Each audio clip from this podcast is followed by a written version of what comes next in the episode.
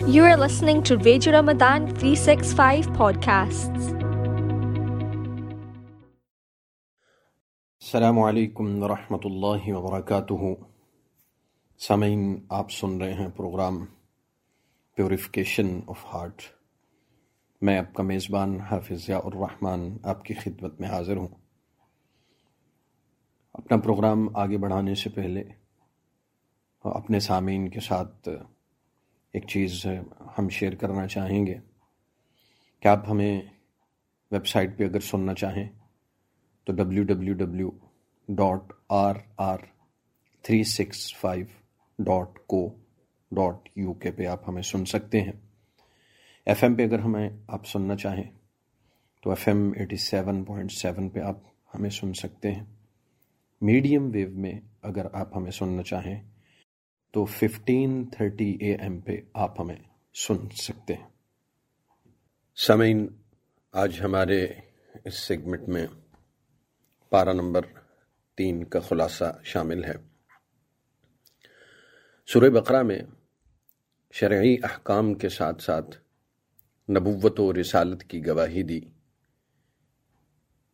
یہاں تیسرے پارہ کے آغاز میں ان خصائص کا ذکر ہے جو بعض انبیاء علیہ السلاۃ والسلام کو عطا کیے گئے۔ کسی کو سیادت و قیادت عطا ہوئی، کسی کو بلا واسطہ ہم کلامی کا شرف عطا کیا گیا۔ کسی کی تائید واضح معجزات سے کی گئی۔ یہ تمام انبیاء علو مرتبہ کے باوجود فضل و شرف میں ایک جیسے نہ تھے، بلکہ بعض کو بعض پر فضیلت حاصل تھی۔ جیسے بعض انبیاء کو دوسرے بعض پر فضیلت حاصل ہے، اسی طرح ان کی امتوں کو ایک دوسرے پر فضیلت حاصل ہے۔ چونکہ بہت ساری خصوصیات اور امتیازات کی بنا پر ہمارے آقا حضرت محمد صلی اللہ علیہ وآلہ وسلم کو تمام انبیاء پر فضیلت حاصل ہے۔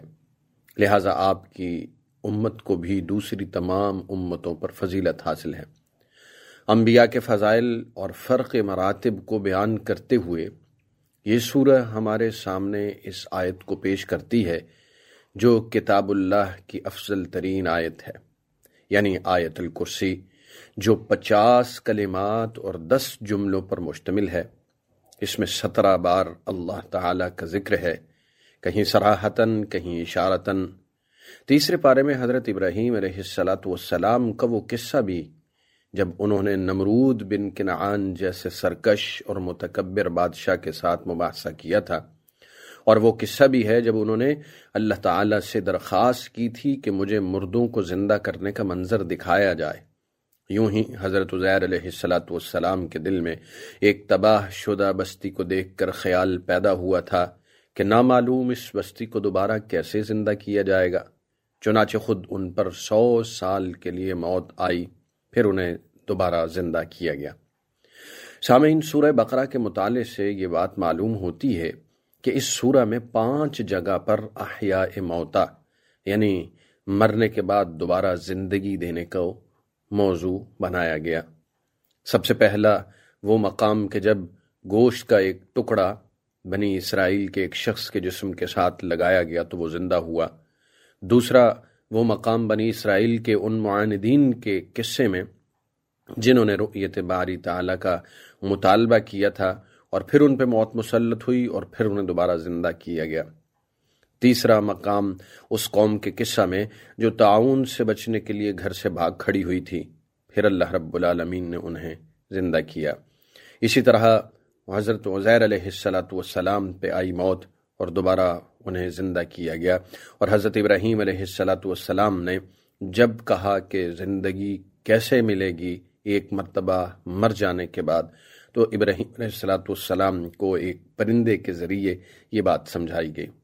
مذکورہ بالا مضامین کے علاوہ سورہ بقرہ کے جو اہم مضامین ہیں، ان میں سے کچھ اور بھی ہیں۔ دین اسلام، انسانیت، انفاق فی سبیل اللہ اخوت و محبت اور فضل و احسان کا دین ہے۔ انسانی فلاح کا کوئی پہلو ایسا نہیں جس کی قرآن نے دعوت نہ دی ہو اور نیکی کا کوئی ایسا کام نہیں جس کی اسلام نے ترغیب نہ دی ہو۔ صورت البقرہ میں انداز بدل بدل کر انفاق فی سبیل اللہ کی فضیلت بھی بیان کی گئی ہے اور اس کے آداب بھی بتائے گئے ہیں۔ سب سے پہلے اللہ کی راہ میں خرچ کرنے والوں اور اخلاص کی بنا پر انہیں حاصل ہونے والے ثواب کو اس کاشتکار کے ساتھ تشویح دی گئی ہے، جو زمین میں ایک دانہ بوتا ہے اور اس سے سات بالیاں اگاتی ہیں۔ ایک ایک بالی میں سو سو دانے ہوتے ہیں۔ یوں کاشتکار زمین کو ایک دانہ دے کر اس سے سینکڑوں دانے وصول کر لیتا ہے۔ یہی حال اس شخص کا ہے جو اللہ کی رضا کے لیے ایک روپیہ خرچ کر کے سینکڑوں بلکہ ہزاروں لاکھوں نیکیاں حاصل کر لیتا ہے۔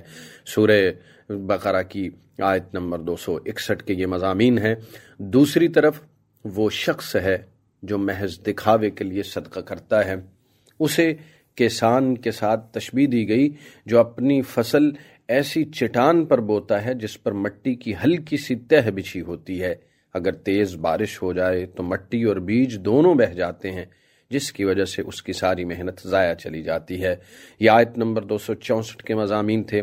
آیت نمبر دو سو سڑسٹھ کے جو مضامین ہیں، ان میں صدقہ و خیرات کے شرائط اور آداب بیان کرتے ہوئے فرمایا گیا ہے کہ مناسب بات کہہ دینا اور درگزر کرنا ایسے صدقہ و خیرات سے بہتر ہے جس کے بعد دل آزاری کی جائے۔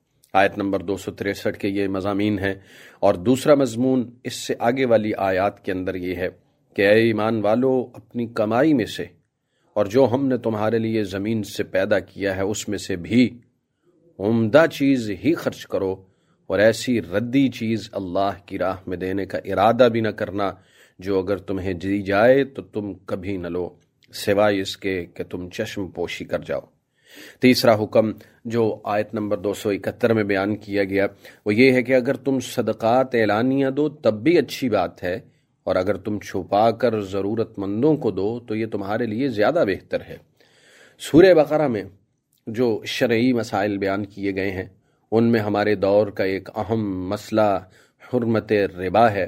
سود خور کو اس شخص کے ساتھ تشبیح دی گئی ہے جو جنات اور شیطان کے اثرات کی وجہ سے خبتی اور دیوانہ ہو جاتا ہے۔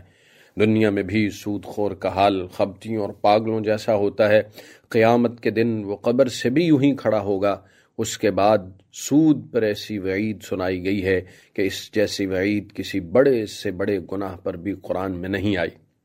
ارشاد ہوتا ہے آیت نمبر دو سو اٹھتر اور انہتر کے اندر اے ایمان والو، اللہ سے ڈرو اور لوگوں پر تمہارا جو سود باقی رہ گیا ہے، اگر تم واقعی مومن ہو تو اسے چھوڑ دو، لیکن اگر تم نے ایسا نہ کیا تو پھر تمہارے لیے اللہ اور اس کے رسول کی طرف سے اعلان جنگ۔ یہاں یہ امر قابل غور ہے کہ قرآن نے صدقہ کے فضائل و آداب بیان کرنے کے بعد ربا کے نقصانات اور تباہ کاریاں بیان کی ہیں۔ اصل میں صدقہ اور ربا دو متصادم نظام ہیں، صدقہ میں احسان، پاکیزگی اور تعاون کا جذبہ ہوتا ہے، جبکہ ربا میں بخل، گندگی اور خود غرضی پوشیدہ ہوتی ہے صدقہ میں دیا ہوا مال واپس لینے کی نیت نہیں ہوتی، جبکہ ربا میں اصل زر سے بھی زیادہ لینے کی شرط ہوتی ہے۔ صدقہ سے آپس کی محبت بڑھتی ہے، جبکہ ربا سے باہمی نفرت میں اضافہ ہوتا ہے۔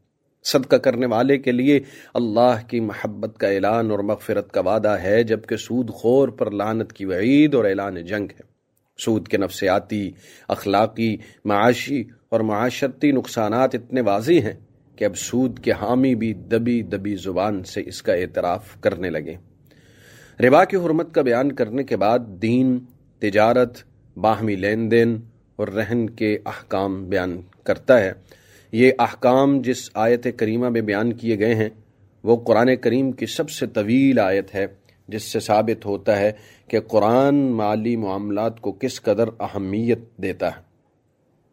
سامعین، قرآن مجید نے بڑی تفصیل کے ساتھ ان مسائل کو بیان کیا اور فرمایا کہ ادھار کے معاملات آپس میں جب کیے جائیں تو تحریری دستاویز تیار کر لینی چاہیے۔ جب ادھار کا معاملہ کیا جائے تو اس کی میعاد ضرور مقرر کر لی جائے اور میعاد بھی ایسی مقرر کی جائے جس میں کوئی ابہام نہ ہو۔ دوران سفر اگر دستاویز کی تیاری ممکن نہ ہو تو رہن رکھ کر بھی قرض لیا جا سکتا ہے۔ دست بدست تجارت کی صورت میں تحریر ضروری نہیں۔ چونکہ سورہ بقرہ میں نماز، زکوٰۃ، حج، روزہ، جہاد، صدقہ، ربا، طلاق اور عدت جیسے متعدد شرعی احکام بیان ہوئے ہیں۔ اس لیے سورہ کے اختتام پر وضاحت کر دی گئی ہے کہ اللہ تعالیٰ کسی بھی انسان پر اس کی طاقت سے زیادہ بوجھ نہیں ڈالتا۔ یعنی آیت نمبر دو سو پچاسی کے اندر اللہ رب العالمین نے یہ بات ارشاد فرمائی۔ یوں ہی سورہ کا اختتام انتہائی جامع دعا پہ کیا گیا ہے اور وہ دعا ایسی ہے کہ جس دعا کے اندر مغفرت کے جتنے بھی انداز اللہ تعالیٰ کو بھاتے ہیں، وہ سارے کے سارے اس کے اندر بیان کر دیے گئے ہیں۔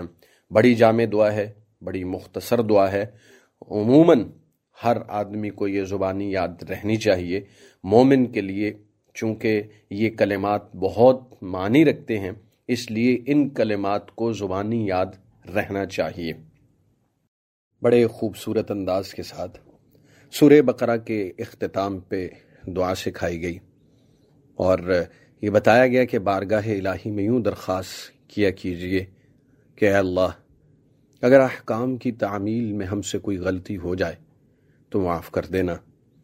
جب تک مسلمان احکام الہیہ پر اپنی استطاعت کے مطابق عمل کرنے کے ساتھ اپنی غلطیوں اور کوتاہیوں پر استغفار کرتے رہیں گے، نیز وہ اللہ تعالیٰ سے دعا اور التجا کرتے رہیں گے، تو اللہ رب العالمین انہیں انجام بد سے محفوظ رکھیں گے۔ تیسرے پارہ کے اندر اگلی جو سورہ ہے، سورہ آل عمران ہے۔ تیسرے پارہ کے آٹھ رکوع سورہ بقرہ پر مشتمل تھے۔ نویں رکوع سے سورہ آل عمران کا آغاز ہے۔ یہ صورت بالاتفاق مدنی ہے۔ اس میں بیس رکوع اور دو سو آیات ہیں۔ چونکہ اس صورت میں حضرت عمران علیہ السلاۃ والسلام کے خاندان کا قصہ بیان کیا گیا ہے اس لیے اس کا نام آل عمران رکھ دیا گیا۔ اس سورہ کی فضیلت کے بارے میں صحیح مسلم میں حضرت ابو امامہ رضی اللہ تعالیٰ عنہ سے روایت ہے کہ میں نے رسول اللہ صلی اللہ علیہ وسلم کو فرماتے ہوئے سنا کہ دو روشن صورتیں یعنی بقرہ اور آل عمران کو پڑھا کرو۔ ان دونوں صورتوں کے مضامین میں حد درجہ مناسبت پائی جاتی ہے۔ اور نبی کریم صلی اللہ علیہ وآلہ وسلم کا ان دو صورتوں کو زہراوین یعنی دو روشن چیزیں یا شمس و قمر قرار دینا بھی ان کے درمیان مناسبت کو ظاہر کرتا ہے۔ علاوہ ازیں ان دونوں صورتوں میں اہل کتاب سے خطاب ہے، مگر صورت البقرہ میں زیادہ تر موضوع یہود کو بنایا گیا۔ آل عمران میں بھی اصل خطاب نثارہ سے ہے۔ پھر یہ کہ دونوں صورتوں کا آغاز حروف مقطعات میں سے الف لام میم کے ساتھ ہوا ہے اور دونوں ہی صورتوں کی ابتدا میں قرآن کی حقانیت کو بیان کیا گیا اس سورہ کی تقریباً اسی آیات اس وقت نازل ہوئیں جب نجران کے عیسائیوں کا ایک وفد حضور اکرم صلی اللہ علیہ وسلم کی خدمت میں حاضر ہوا۔ اس وفد میں نصارہ کے ساٹھ افراد شامل تھے۔ وفد کے شرکا نے حضرت عیسیٰ علیہ السلاۃ والسلام کے بارے میں نبی کریم صلی اللہ علیہ وسلم کے ساتھ مباحثہ کیا اور انہیں معاذ اللہ اللہ کا بیٹا ثابت کرنے کی کوشش کی۔ اس سلسلہ میں ان کے اس غلط استدلال کا جواب دیتے ہوئے فرمایا گیا کہ اللہ کے کلام میں دو قسم کی آیات ہیں۔ بعض آیات وہ ہیں جو اپنی مراد پر دلیل بننے کے حوالے سے بالکل واضح ہیں۔ ایسی آیات کو محکمات کہا جاتا ہے۔ اور قرآن کریم کا غالب حصہ محکمات پر ہی مشتمل ہے۔ اور دوسری قسم کی آیات وہ ہیں جن کی حقیقی اور یقینی مراد اللہ کے سوا کسی کو معلوم نہیں یا جن میں کسی بھی وجہ سے اشتباہ پایا جاتا ہے۔ ایسی آیات کو متشابہات کہا جاتا ہے، جو حق کے متلاشی ہوتے ہیں، وہ ہمیشہ محکمات کی پیروی کرتے ہیں۔ اور جن کے دل میں کجی اور دماغ میں فطور ہوتا ہے، وہ متشابہات کی غلط تعویل کرنے اور ان کی مراد تک پہنچنے کی کوشش میں لگے رہتے۔ کلیمت اللہ اور روح اللہ جیسے الفاظ متشابہات کی قسم میں سے ہیں۔ ان متشابہات کی بنیاد پر شرکیہ عقائد کی عمارت کھڑی کرنا پانی پر نقش بنانے کے سوا کچھ نہیں۔ توحید اور ایمان کے دلائل بالکل واضح ہیں۔ ان کا انکار وہی شخص کر سکتا ہے جو بصیرت سے بالکل کورا ہو۔ اس کائنات کی ہر چیز یہاں تک کہ خود باری تعالیٰ اس کے پاک فرشتے اور نیک و علماء توحید کی گواہی دیتے ہیں۔ سامعین، آیت نمبر اٹھارہ تک کے یہ مضامین تھے۔ اس سے آگے جو مضامین ہیں، ان میں مسلسل اہل کتاب کے اعمال اور ان کی غلط روش کی نشاندہی اور اس کی اصلاح کی بات کی گئی ہے۔ جیسا کہ ان کی جو وہ باتیں کہ جو اللہ تعالیٰ کے ہاں سخت ناپسند ٹھہری ان کی اصلاح کی گئی۔ جیسے انبیاء کو قتل کرنا، خون ریزی، اللہ کے نیک بندوں پر مظالم ڈھانا۔ مسلمانوں کو سمجھایا گیا کہ وہ مومنوں کو چھوڑ کر کافروں کو دوست نہ بنائے کیونکہ اسلام اور کفر کے درمیان کوئی رشتہ اور ناتا نہیں ہے اور کافر کبھی بھی مسلمان کے ساتھ مخلص نہیں ہو سکتا۔ سامعین، اگلی آیات کے اندر جو مضامین بیان ہوئے ہیں، وہ تین قصے اور تین واقعات ہیں اور وہ بڑے قابل توجہ ہیں۔ سورہ آل عمران کے اندر تین اہم واقعات بیان کیے گئے۔ یہ تینوں واقعات عام، روٹین اور عادت سے ہٹ کے ہیں اور تینوں اللہ کی عظیم قدرت پر دلالت کرتے ہیں۔ پہلا قصہ حضرت مریم علیہ السلاۃ والسلام کی ولادت کا ہے، جنہیں عیسائیوں نے اللہ کی زوجہ اور ان کے بیٹے کو اللہ تعالیٰ کا بیٹا قرار دیا اور یوں کھلی گمراہی کا شکار ہو گئے۔ حضرت مریم علیہ السلاۃ والسلام کے والد حضرت عمران اللہ کے نیک بندے تھے اور آپ کی والدہ صاحب کردار اور پاک خاتون تھیں۔ عرصہ تک ان کے ہاں بچہ کی ولادت نہ ہوئی۔ ایک دن بچے کی ولادت کی خواہش نے دل میں انگڑائی لی تو دل مچل گیا۔ اولاد کی آرزو پیدا ہو گئی۔ اللہ کے حضور دامن پھیلا کر درخواست کی اور نظر مانی کہ اگر تو مجھے اولاد عطا فرما دے تو میں اسے بیت المقدس کی خدمت کے لیے وقف کر دوں۔ اللہ نے دعا قبول فرما لی۔ ان کے ہاں بیٹی پیدا ہو گئی۔ دستور یہ تھا کہ بیت المقدس کی خدمت کے لیے لڑکوں کو قبول کیا جاتا تھا۔ لڑکیوں کو قبول نہیں کیا جاتا تھا۔ ایک سانحہ یہ بھی پیش آ گیا کہ نو مولود بچی کے والد انتقال کر گئے۔ اللہ تعالیٰ نے سابق دستور کے خلاف زوجہ عمران کی نظر قبول فرما لی اور اپنے زمانے کے بہترین انسان حضرت ذکری علیہ السلاۃ والسلام کو بچی کی کفالت اور تربیت کے لیے منتخب فرما لیا۔ حضرت ذکری علیہ السلاۃ والسلام نے بچی کی عادات کا مشاہدہ کیا، بے موسم کا پھل دیکھا، تو ایک دن پوچھا، اے مریم، یہ رزق تمہارے پاس کہاں سے آتا ہے؟ انہوں نے جواب دیا کہ اللہ کے ہاں سے آتا ہے۔ بے شک اللہ جسے چاہتا ہے بے حساب رزق دیتا ہے۔ معصوم بچی کا ایمانی جواب سن کر حضرت ذکری علیہ السلط والسلام کے دل میں بھی اولاد کی آرزو جاگ اٹھی۔ حالانکہ ان کی عمر سو سال سے تجاوز کر چکی تھی اور بیوی بھی بوڑھی ہو چکی تھی۔ لیکن ظاہری اسباب کی مخالفت کے باوجود انتہائی عجز و انکساری کے ساتھ اپنے رب سے دعا کی، اے میرے رب۔ آیت نمبر اڑتیس سورہ آل عمران کی ہے، اے میرے رب، مجھے اپنی خصوصی عنایت سے نیک اولاد عطا فرمائیے۔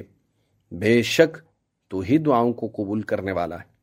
اللہ تعالیٰ نے شکستہ دلی سے کی گئی دعا قبول فرما لی اور ایسے بیٹے کی بشارت سنائی جو چار صفات کا حامل بتایا گیا۔ وہ کلیمت اللہ یعنی حضرت عیسیٰ علیہ السلاۃ والسلام کی تصدیق کرے گا اور آپ پر ایمان لائے گا۔ دوسری، وہ علم و تقوی اور زہد و عبادت میں سیادت کے مقام پر فائز ہوگا۔ وہ تیسری، وہ انتہائی عفیف اور انتہائی با کردار شخصیت کا حامل ہوگا۔ چوتھی خاص صفت جو بیان کی گئی کہ وہ انبیاء اور صلحاء کی جماعت کا ایک فرد ہوگا۔ یہ واقعات بیان کیے گئے۔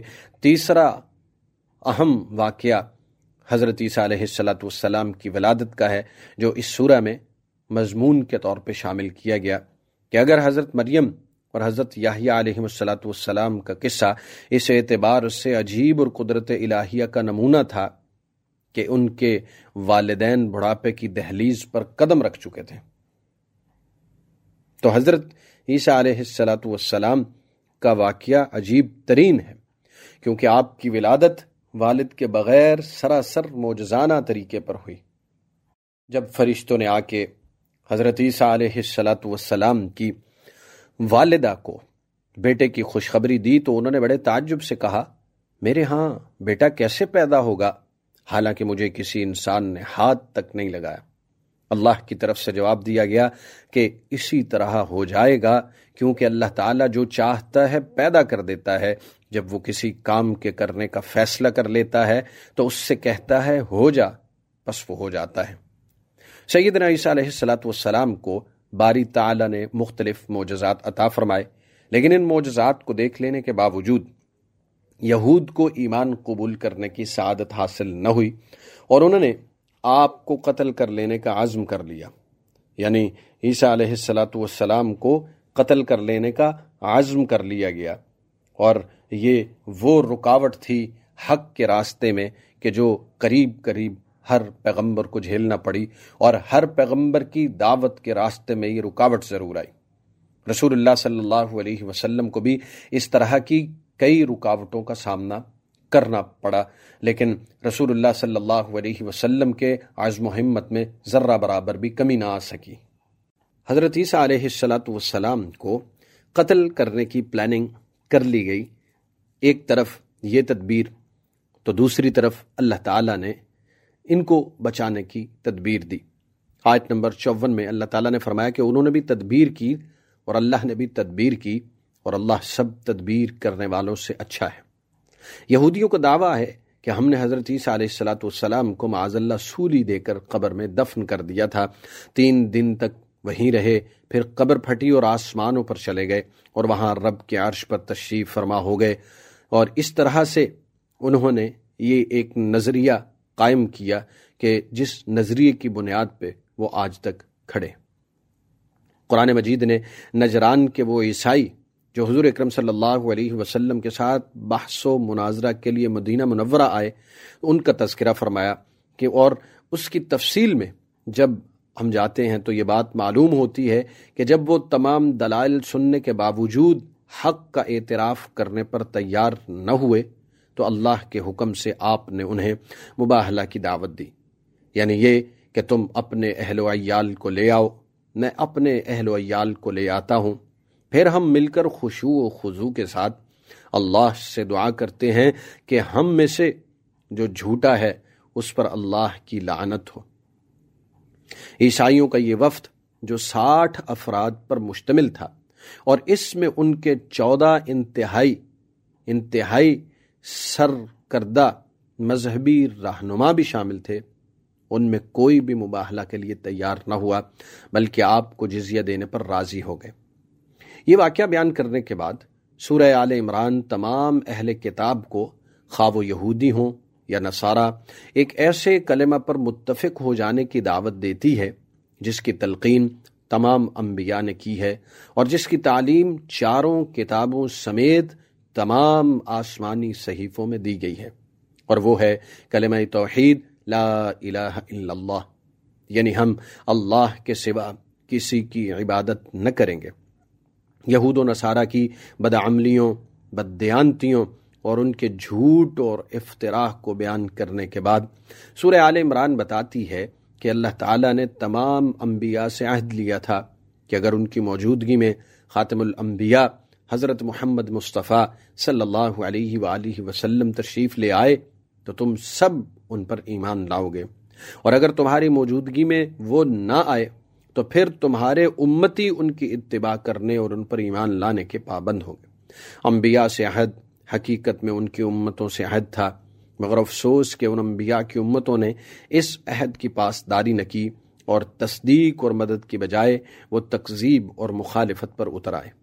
یہ آیت کریمہ ہمارے آقا صلی اللہ علیہ وآلہ وسلم کو سید الانبیاء ثابت کرتی ہے، تیسرے پارہ کے اختتام پر اس بات کی وضاحت کر دی گئی ہے کہ ایمان اور کفر دو ایسی چیزیں ہیں جو کبھی جمع نہیں ہو سکتی۔ اسی لیے ان لوگوں کی سخت مذمت بیان کی گئی ہے جو ایمان سے مرتد ہو جاتے ہیں، ضلالت کو ہدایت پر ترجیح دیتے ہیں اور جن کا حالت کفر میں انتقال ہو جاتا ہے۔ سامعین، قرآن مجید کے پارہ نمبر تین کا خلاصہ ہم نے اپنے سامعین کے سامنے رکھا۔ پورے پارہ کے اندر جو چیز بہت زیادہ غالب رہی، وہ حق کی دعوت اور اس کا اسلوب تھا۔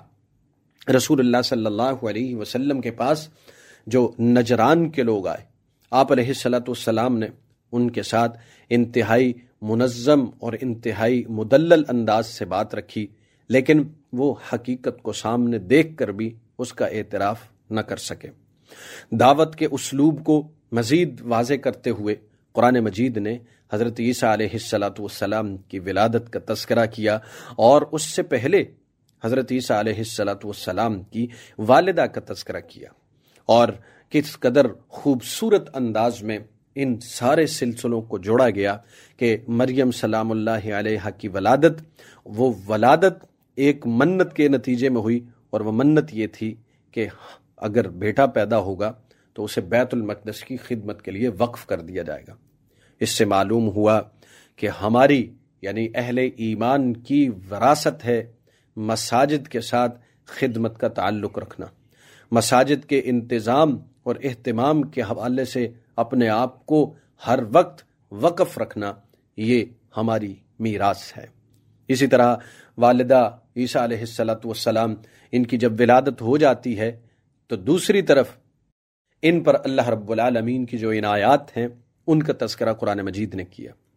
بے موسم میں پھل جب ان کے سامنے آئے تو اس وقت کے انتہائی شریف النفس، باکردار اور انتہائی سنجیدہ آدمی جس کے ہاں ان کی کفالت تھی، انہوں نے سوال کیا کہ یہ پھل کہاں سے آتے؟ تو جواب ملا کہ اللہ تعالیٰ کی طرف سے اور اللہ تعالیٰ جسے چاہتا ہے بے حساب رزق دیتا ہے۔ معلوم ہوا کہ رزق کے خزانے اللہ کے ہاں ہیں اور اللہ جب چاہتا ہے تو پھر اسباب سے بہت اوپر جا کے رزق کا اہتمام کر لیا کرتا ہے۔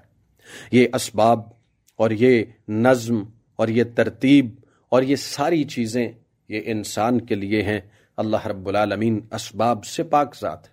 اللہ رب العالمین کو اسباب سے کوئی غرض اس لیے نہیں ہے کہ اسباب بھی اسی کے تخلیق کردہ ہے اس کے لیے تو صرف اور صرف لفظ کن ہے اور وہ لفظ کن بھی شاید اس لیے ہے کہ وہ ہمیں سمجھانے کے لیے ہے، وگرنہ اللہ تعالیٰ کے ارادے کا نام وجود ہے۔ رزق کے خزانے اللہ تعالیٰ کے ہاں ہیں اور اولاد کی تربیت اس کے اندر سے پوری طرح سے نمایاں ہے کہ اولاد کی تربیت کس انداز سے کی جانی چاہیے اور جب اولاد اس طرح سے اپنے رب کے سامنے حاضری اور اپنے رب کے سامنے اپنے آپ کو عاجز کر دے، اندازہ کیجیے کہ ایسی اولاد سے پھر جو نسل آگے چلنے والی ہوگی، وہ نسل کس طرح کی قیادت کی حامل نسل ہوگی؟ اور اگر دوسری طرف دیکھا جائے کہ اس نظریے سے اور اس نظم حیات سے دوری کے ساتھ جو نسل اپنی زندگی کا آغاز کرے گی، اس زندگی کا اختتام کہاں پر اور کیسے ممکن ہوگا۔ سامعین، قرآن مجید کے اندر یہ ساری چیزیں اس لیے بیان کر دی گئی ہیں تاکہ کوئی یہ نہ کہے کہ اسے علم نہیں تھا، بات اس تک مکمل نہ پہنچ سکی۔ سامعین، حضرت عیسیٰ علیہ السلاۃ والسلام کو اللہ رب العالمین نے پوری طرح سے اس بات کے ساتھ لوگوں کے سامنے رکھا کہ عیسیٰ علیہ السلاۃ والسلام اللہ کے بیٹے نہیں۔ کبھی کبھی یوں ہوتا ہے کہ انسان عقیدت میں بہت حد سے بڑھ جاتا ہے اور جب انسان عقیدت میں حد سے بڑھ جاتا ہے تو وہ اپنے اندر کے اس عقیدت کے جذبے کو تسکین دینے کے لیے بہت سی وہ باتیں بھی تسلیم کر لیتا ہے یا بنا لیتا ہے کہ جو باتیں اس کے اندر کے جذبے کو تو تسکین شاید دے سکیں، لیکن اللہ تعالیٰ کے ہاں ان باتوں کی کوئی اہمیت نہیں ہوتی۔ قرآن مجید نے بڑے واضح انداز میں یہ بیان فرمایا کہ کل اللہ احد۔ آپ کہہ دیجیے کہ اللہ ایک ہے۔ اللہ الصمد، وہ بے نیاز ہے، لم یلد ولم یولد۔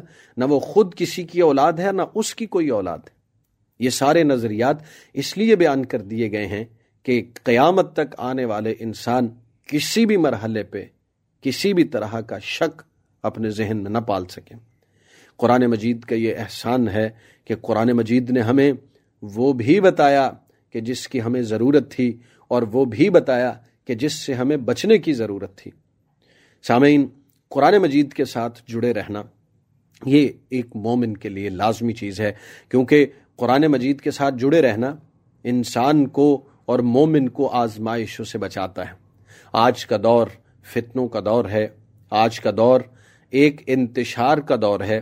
اور آج کا دور ایک فکری بگاڑ کا دور ہے۔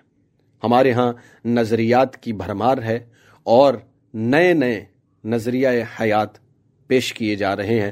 اور کہا یہ جا رہا ہے کہ یہ نظریہ حیات اس قدر مکمل ہے کہ اس کے مطابق اگر زندگی گزاری جائے تو موجود دنیا کے سارے مسائل حل ہو سکتے ہیں۔